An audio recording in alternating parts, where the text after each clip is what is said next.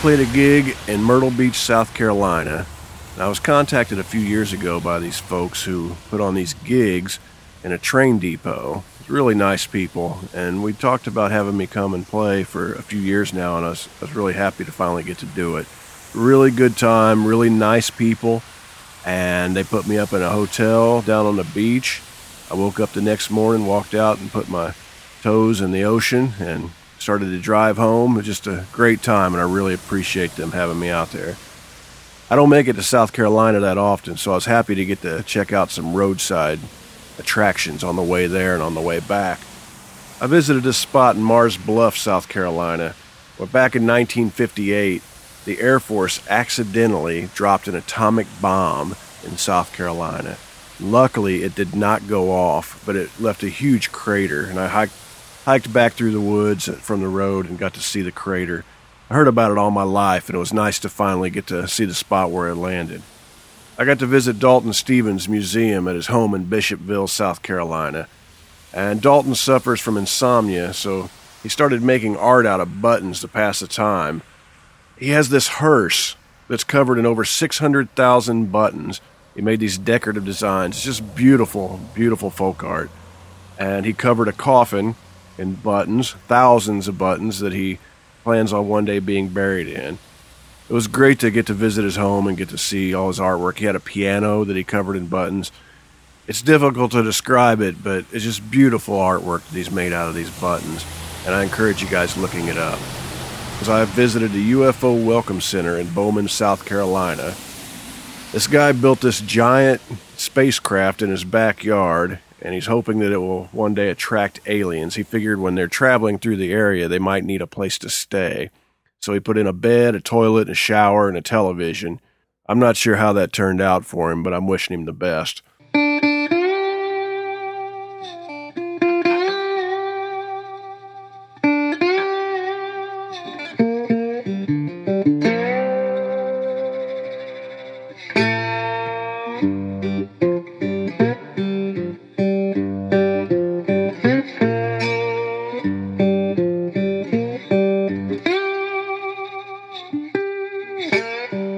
Friends. This is Otis Gibbs, and you're listening to Thanks for Giving a Damn. I'm sitting here in my living room in East Nashville. This is a personal journal. This is a bit of an experiment. I like to say right up front that I haven't the slightest idea what I'm doing, but I decided to do it anyway. And this show was founded with the idea that there are only two people in art that matter there's the creative individual and the person experiencing it, and everything else is an artificial filter. This is a way for me to share things with you guys without any filters whatsoever. My guest this week is Peter Cooper. Peter is a singer and a songwriter, and he teaches a class called The History of Country Music at Vanderbilt University's Blair School of Music, and he also works as a writer editor at the Country Music Hall of Fame and Museum here in Nashville. And you can find out everything you need to know about Peter at petercoopermusic.com. Peter spent 15 years as the senior music writer at the Tennessean until recently moving on to his job at the Country Music Hall of Fame and Museum. And a couple years ago, he wrote an article about Stringbean Akeman and his wife Estelle, and it really stuck with me. It was one of those articles that, you know, just really grabbed hold of me, and I think about it quite a lot. One reason it resonated with me was when I was a kid, you know, I'd watch Hee Haw with my dad or my grandfather. And when String Bean or Grandpa Jones came on, you know, you needed to shut up. They wanted to they wanted to watch it. That's what they were into. And I enjoyed it also. And if Grandpa Jones was out there with the Hee Haw Gospel Quartet and one of the kids decided they were going to start making a bunch of noise, you knew there was going to be problems. I asked Peter if he would come on and share the story that he'd written about String Bean and Estelle, and he was nice enough to do it.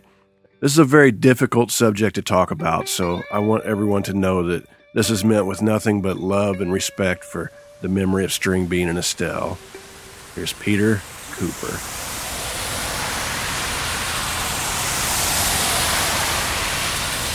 String Bean Akeman was a pretty fascinating guy. He was an old time banjo player. He played in the, uh, you know, once Earl Scruggs came along, everybody started playing in that three fingered style, that sort of rocket fuel banjo style. And String Bean was uh, from the generation before that. Uh, so he played old time, and he was a part of Bill Monroe's Bluegrass Boys band, uh, in part because he was a really good banjo player, in part because he was quite a showman and he was funny, wore his breeches way down low. He was the first low rider guy.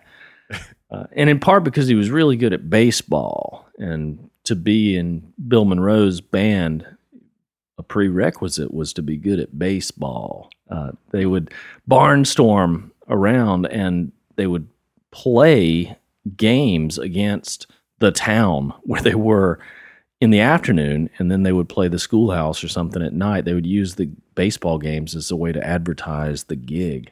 And string bean was was good at baseball. So that that helped him. Uh, he was a peculiar person he had a lot of quirks um, uh, used apple vinegar as shaving lotion rubbing alcohol as deodorant. he'd eat a pig. He'd he'd slaughter and smoke a pig, but he would not touch uh, anything from a cow. Didn't eat beef. Um, didn't didn't do dairy. Uh, he would uh, go on uh, ginseng hunts and sell the ginseng to the uh, Chinese that he found, and. Um, didn't have insurance. If you asked String, you know, hey, you got insurance? He'd say, just me and the five. The five was the five string banjo. That was his insurance. Just me and the five. Um, boy, he, he would think things through. One of my favorite string stories came from Don Light. Don Light was a, a hilarious and wonderful guy. He was a talent manager. Um, and he booked String Bean on on college dates uh, for a long time, and uh, he said uh, Don Light said one time some of the some of the Opry performers were trying to get him to sign a petition. I mean, trying to get String Bean to sign a petition about how the people on the Opry weren't getting paid enough. String was in the alley outside the Ryman, waiting for Estelle. Estelle was his wife, uh, waiting for Estelle to bring the Cadillac around, and they were trying to get him to sign this this petition she drove up and popped the trunk, and he said, Boys, all I can tell you is when I got here, I was a walking. And then he got into that Cadillac, and then his wife drove him to Goodlettsville on home. String didn't drive. Estelle always always drove, and and he bought a new Cadillac, uh, and he and he bought it every year. He'd get a brand new Cadillac with cash, that was that was his one extravagance. He lived a very simple life. They lived in this this little cabin out in Goodlettsville, but he had a new Cadillac uh, at all at all times. So that was that was his uh, his success. He also um, kept money in the bib of his overalls. Kept money and he and he flashed money, cash. He and Estelle, his wife, would hunt squirrels, and they'd get so many squirrels that um, I didn't know what to do with all those squirrels. So then he figured out what to do with those squirrels, which was to uh, uh, give them to Grand Ole Opry star George Morgan uh, of of Candy Kisses wrapped in paper fame, and uh, in return for the squirrels, George Morgan would give String Bean clothes. And uh, what what's wild is he would wear uh, he'd wear these ridiculous overalls on stage but um, off stage, he would he was dressed really nicely. Uh, Mac Wiseman, who I know is a, a, friend of the show, said, "Yeah, we we talking about strings. Said he, we'd ride in the car together, traveling to appearances. You know, Otis, you and I just go to shows back." Those guys went. They had personal appearances, but Mac said uh, said yes. String wore funny clothes on stage, but in the car he'd always be dressed nicely with a sport coat and a pair of trousers. I remember those nice trousers over them long, slithered legs. He didn't pay for those nice clothes, though. String and Estelle would squirrel hunt, and they'd get so many squirrels they'd get tired of eating them. George Morgan didn't hunt, and he'd trade String clothes for squirrels.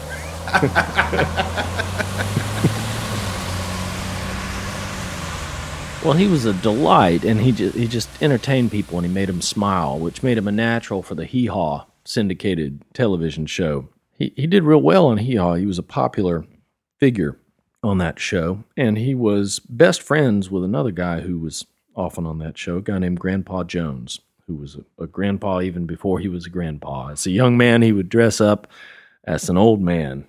As an old man, he didn't have to dress up as an old man. He was just grandpa. And Grandpa Jones uh, and his wife Ramona were best friends of String and Estelle, and they actually bought the property together, uh, the farm where String lived. There was a big house and a little cabin, and they went in and bought this property, and and uh, Grandpa Jones and Ramona wound up in the big house because uh, they had they had a family.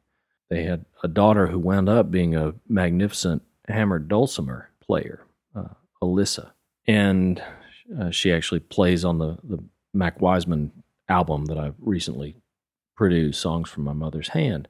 Alisa Jones was uh, she's she's great, but because of her existence, well, they needed a bigger house. So Grandpa and Ramona got the big house, and String and Estelle stayed in a little cabin. That's all they needed. Grandpa and Ramona wound up actually moving down the road, a half mile or so, to uh, to a, a different property, and so String and Estelle owned the big house and the cabin at that point. They stayed in the cabin. They just liked it there. And they were all best friends. They were best friends. They they they traveled together, and um, they were planning one night in 1973. Um, they they they were planning on hunting the next day, but played the Grand Ole Opry, and they were going to string and, and Grandpa Jones were going to get up early the next morning and go hunting. So November 10th of 1973, uh, String played the Opry and um, sang "Y'all Come" was the first song he sang. When you live out in the country, everybody is your neighbor. Y'all come. And he sang "Hillbilly Fever," and then uh, he sat with the Jones family, Grandpa Jones and Ramona and the, the children, um, Mark and Alisa, sat backstage and talked about what all they were going to do uh, and the wives talked about how they were going to get together for a steak dinner, and uh, String said he couldn't stand the smell of that. uh, so it was a good thing he and Grandpa were going hunting. Between shows, he did an interview uh, with a uh, freelance writer named Stacy Harris, and he talked about Hee Haw and the popularity of that show.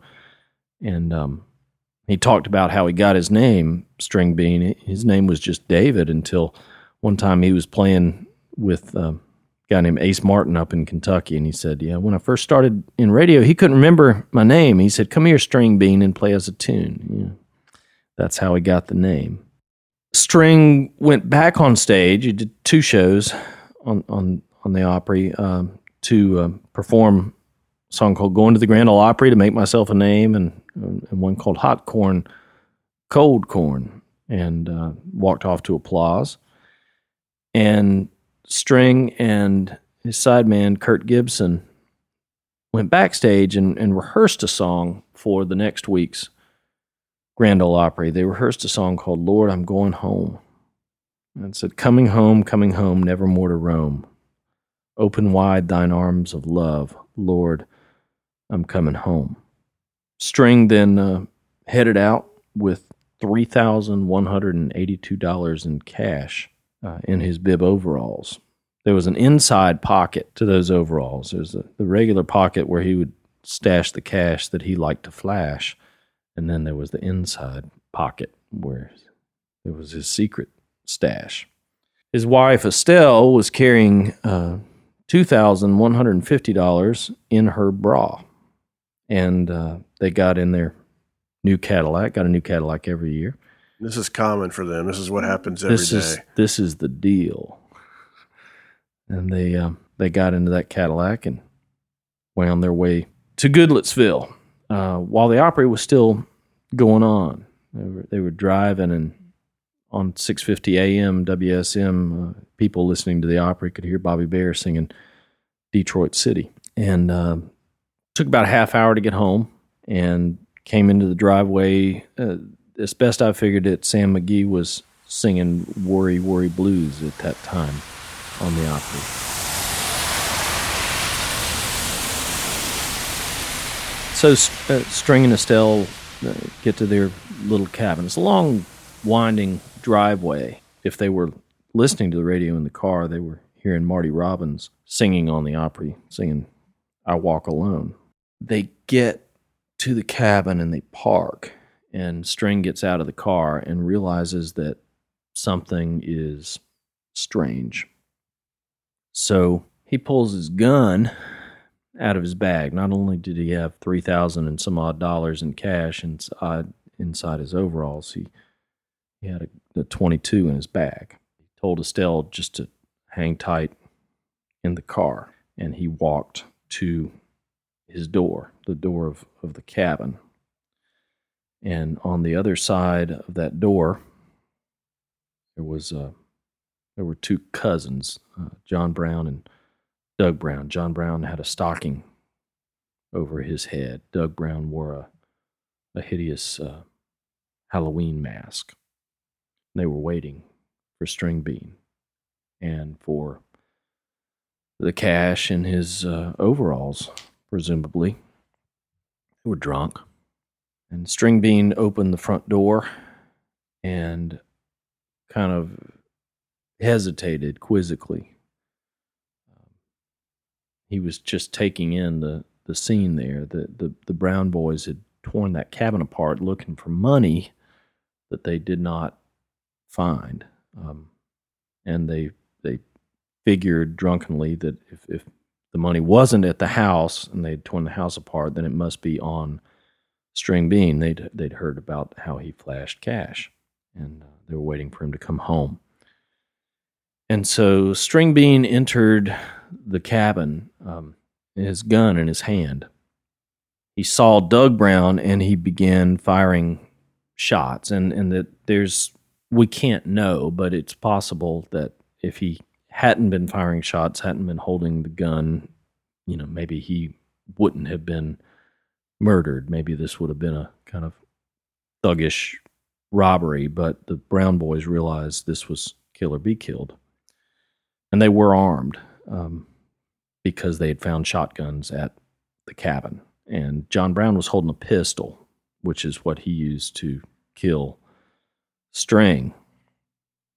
And um, String was shot and fell right near the fireplace, uh, his arms outstretched uh, and Estelle realized that something was wrong, left the car, moved toward the house, saw what was happening, saw what had happened, and began to ran towards the road. Um, and then she, she fell in, in the yard and pled for her life. And John Brown shot her in the back of the head. And she lay there in the grass. Uh, the, the the Brown boys were trying to get money. Uh, they they they didn't find the money that was sewn in String Bean's inside pocket. They uh, they got two hundred fifty bucks, the money that he would flash from his front pocket of his overalls. They didn't find the money that Estelle had hidden in her bra. They took String Bean's bags. They took Estelle's purse. Um, they took some guns and they rode away in the station wagon that uh, that String and Estelle had. They, they, you know, they had a brand new Cadillac every year, but they had the station wagon for kind of everyday transportation. The Cadillac was for when you were going to work, going to the Opry. The next morning, early, Grandpa Jones gets up and, and gets his hunting gear together and headed two miles to the Akeman's cabin. And as he uh, he got atop this hill and noticed something strange, he noticed that uh, on this November day there was no smoke coming from the chimney of the little cabin that String and Estelle shared. It was November, and there there would have been a fire normally. Then driving to the house, he saw something in the yard and wondered at first what it was, and then saw that it was the body of Estelle Akeman um, next to this hickory tree. And he he walked toward the house and he saw String's banjo case on the front porch and knew that there was no reason that he would have left his banjo out in the cold. He saw String Bean's body on the floor uh, in front of the fireplace that uh, that had no fire, and he was shocked, and um, he thought to call the police, but noticed that the telephone wire had been cut and there's no signal. So he rushed back to his house and told his wife Ramona what had happened, and he called the police from their house. He and Ramona went back to Stringbean's cabin. Ramona, even today, um, she doesn't like to talk about this. It was it was the most horrible occurrence in her life, probably. But uh, she noticed uh, Estelle Akeman had had really dark hair, and she noticed white frost on her dark hair in in the yard. Um, and they noticed that WSM was on in the cabin. The, the, the Brown boys had been listening to the Opry while they waited for String to come home. It's had to just been a horrible shock to the country music community at the time. You know, I mean, I mean, the song that String sang when he got on the Opry that night, um, "Y'all Come." When you live out in the country, everybody is your neighbor.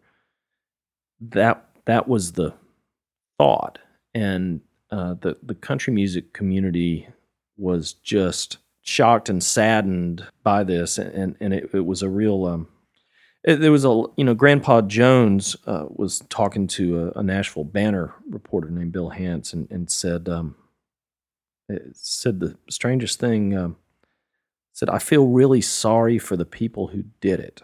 He said I just can't understand why anyone would do such a thing, even in his moment of shock and grief, uh, he actually felt sorry for the Brown boys. Uh, he didn't know that it was the Brown boys at that point who had done it, but um, he rationalized that there must have been this this intense pit of sorrow in whoever had had committed this uh, this violent act to the point that Grandpa Jones felt sorry for the people who had murdered his best friend.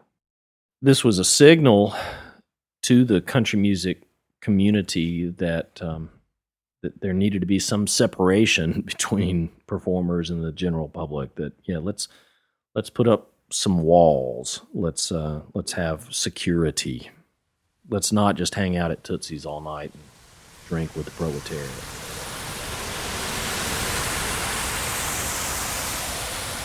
The case went to trial, and the, the Brown boys were found guilty, and uh, they were convicted life sentences in prison. And Doug Brown wound up dying in prison in 2003. John Brown kept asking for parole, and his requests were denied numerous times. And each time he would come up for parole, there would be stars of the Grand Ole Opry, friends of String and Estelle who would show up and uh, remind the court of the, the violence and meanness uh, that had happened there and, and would, would ask that parole be denied. Uh, and then. Which stars would show up? Uh, Jean Shepard, Grandpa Jones when he was alive, Whispering Bill Anderson uh, would talk about this. And uh, these are not people who were incapable of forgiveness. Um, but in this case, they just they they they felt that a life sentence was justified and um, wanted to uh, to see that that was carried out. And Kurt Gibson, who was String Bean's sideman on the Opry on the last performance of his life, wound up going to work for Hank Snow. Hank's guitar player Jimmy Widener had actually been killed and Kurt Gibson, who lost his job with String when String was killed, wound up getting a job with Hank Snow when Jimmy Widener was killed. So he he uh, he lost one job and gained another, and he went with Hank Snow to play a show at Brushy Mountain State Penitentiary. a lot of country stars were doing prison shows at the time. Johnny Cash had had the uh, the Folsom and, and San Quentin performances that were recorded and that were very popular. And there was country music, hillbilly prison ministry going on. Well, at Brushy Mountain, um, there was uh, at least one of the Brown Boys was there serving time in the audience. And Kurt Gibson, string sideman, wound up dealing with uh, with one of the Brown Boys who who was assigned to carry sound equipment. He was a roadie, prison roadie, and Gibson talked to him, and he said, "I used to work for String Bean, and he and I were close friends." And he said, uh, "I want you to know that String Bean was a very forgiving man. If I if I could say anything from him to you, it would be that he'd want you to do something good to help others." And then Hank Snow, who Gibson was working for, was made aware uh, that one of or both of the Brown boys were there in the audience that were there at the prison, and Hank Snow refused to play the show. He didn't go on at Brushy Mountain. We talked about this a little bit um, before we started recording this. And uh, have you done pl- prison gigs? I've never played a prison. I've done quite a few, and um, you always think about who the people are you're playing for, Yeah. and you're wanting to do something positive. And uh, know, stories like this really make me question my own behavior sometimes. I'd do exactly what Hank Snow did. There's no way I would play for someone that killed my friend, but then that makes me question why was I willing to play for someone who killed someone else's friend? Right. and uh, you know I have no really good answer other than I believe in rehabilitation, but I also believe in life sentences. So I, I'm gonna just leave that lying there, and I'll be judged accordingly. Yeah.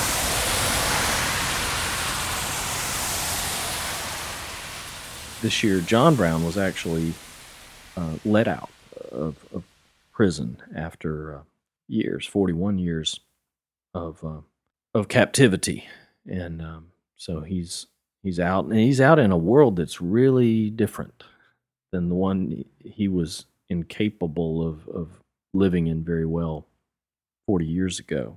He's an old man now, and it's a different time.